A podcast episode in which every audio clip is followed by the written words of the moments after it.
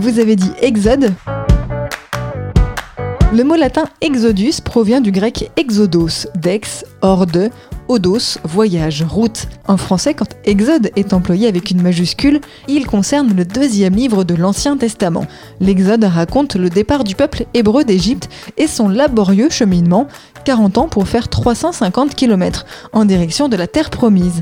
Le nom commun, lui, se rapporte à un déplacement massif de population comme celui de millions de personnes vers le sud de la France en 1940.